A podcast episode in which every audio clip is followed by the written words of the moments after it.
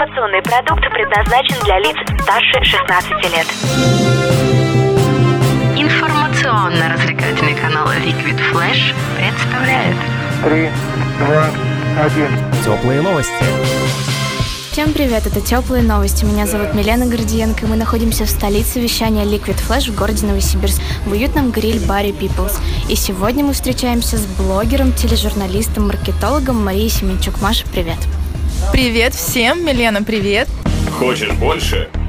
Нет, это не реклама ставок на спорт. Заходи. На новое вещание .рф. Узнай больше о передачах Liquid Flash и вместе с нами войди в историю нового вещания.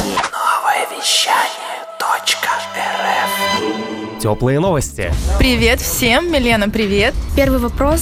С чего все началось? Как ты решила стать блогером? Произошло это совершенно случайно. Сначала я строила свои стартапы, бизнесы, потом они закончили свою жизнь, как все прекрасные стартапы и бизнесы. Но осталось большое количество знаний, которыми я начала сначала бесплатно делиться со всеми вокруг, а потом я стала развивать э, маркетинговые курсы и превратилась в такого маркетинг-блогера и спортивного блогера, да. Э, Не так давно еще я была Мари, нижнее подчеркивание, все тренера.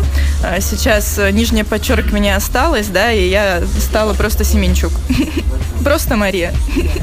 Здорово. А какие основные цели ставят перед собой блогеры? Цель первая это, наверное, личное да, развитие. Цель вторая это донести до человека какое-то зерно. Либо это юмор, чтобы он повеселился, да, либо это какие-то знания, багаж, чтобы он чему-то научился. То есть э, цель подарить человеку эмоции, знания и как бы так далее. Очень интересно. А что ты пытаешься донести до своих подписчиков? Я пытаюсь им помочь э, в развитии их собственного бизнеса, либо в развитии их э, личного бренда, да, потому что сейчас э, очень модно стало понятие личностного брендинга, да, когда человек развивает сам себя и, грубо говоря, зарабатывает э, сам на себе, там, реклама и так далее. Ну, естественно, все не любят это слово реклама, но, как бы, ребят, полюбите рекламу, это прекрасно. Здорово. То есть, когда ты выбирала профессию блогера, ты уже рассматривала это как профессиональную деятельность, да, а не как хобби? Нет, как раз-таки это начиналось как хобби, а по профессии я вообще архитектор.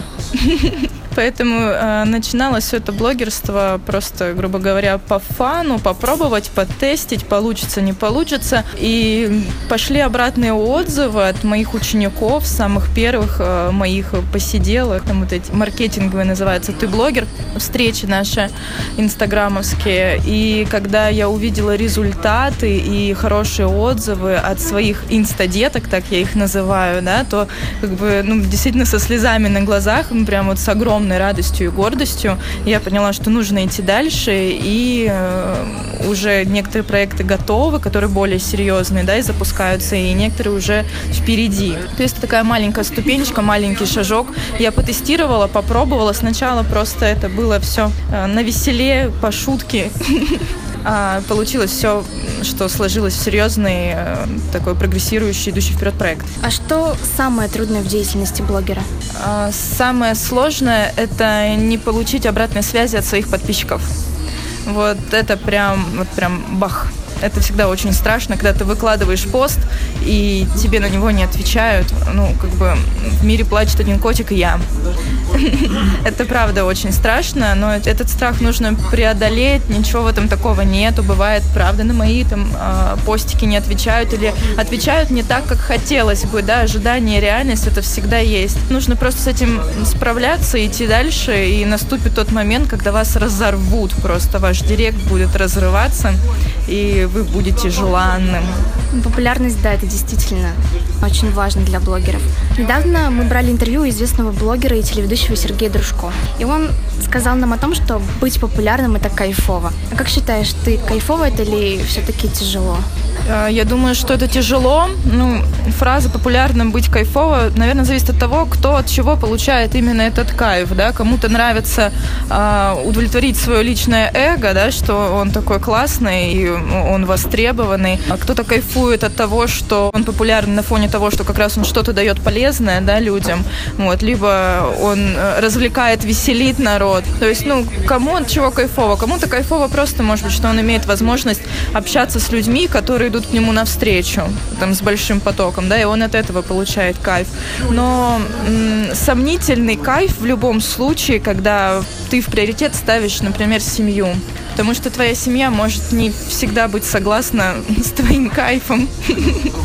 То есть здесь уже э, ты выстраиваешь для себя, наверное, какие-то жесткие рамки э, поведения, обращения в режиме какой-то популярности. Да, это тяжело. Все в совокупности это нелегко. Когда ты живешь легко и просто, у тебя в голове ветер, и ты ни от чего не зависишь, то, наверное, да, ты можешь просто выдохнуть, расслабиться и получать тот самый кайф. Вот, но личные цели тоже должны быть. А что вдохновляет тебя на создание новых постов? Сейчас меня вдохновляет мой муж. Вот. Он не просто вдохновляет, он проверяет. Я всегда ему скидываю там свои постики, фотографии, чтобы он оценил, проверил, дал какую-то обратную связь.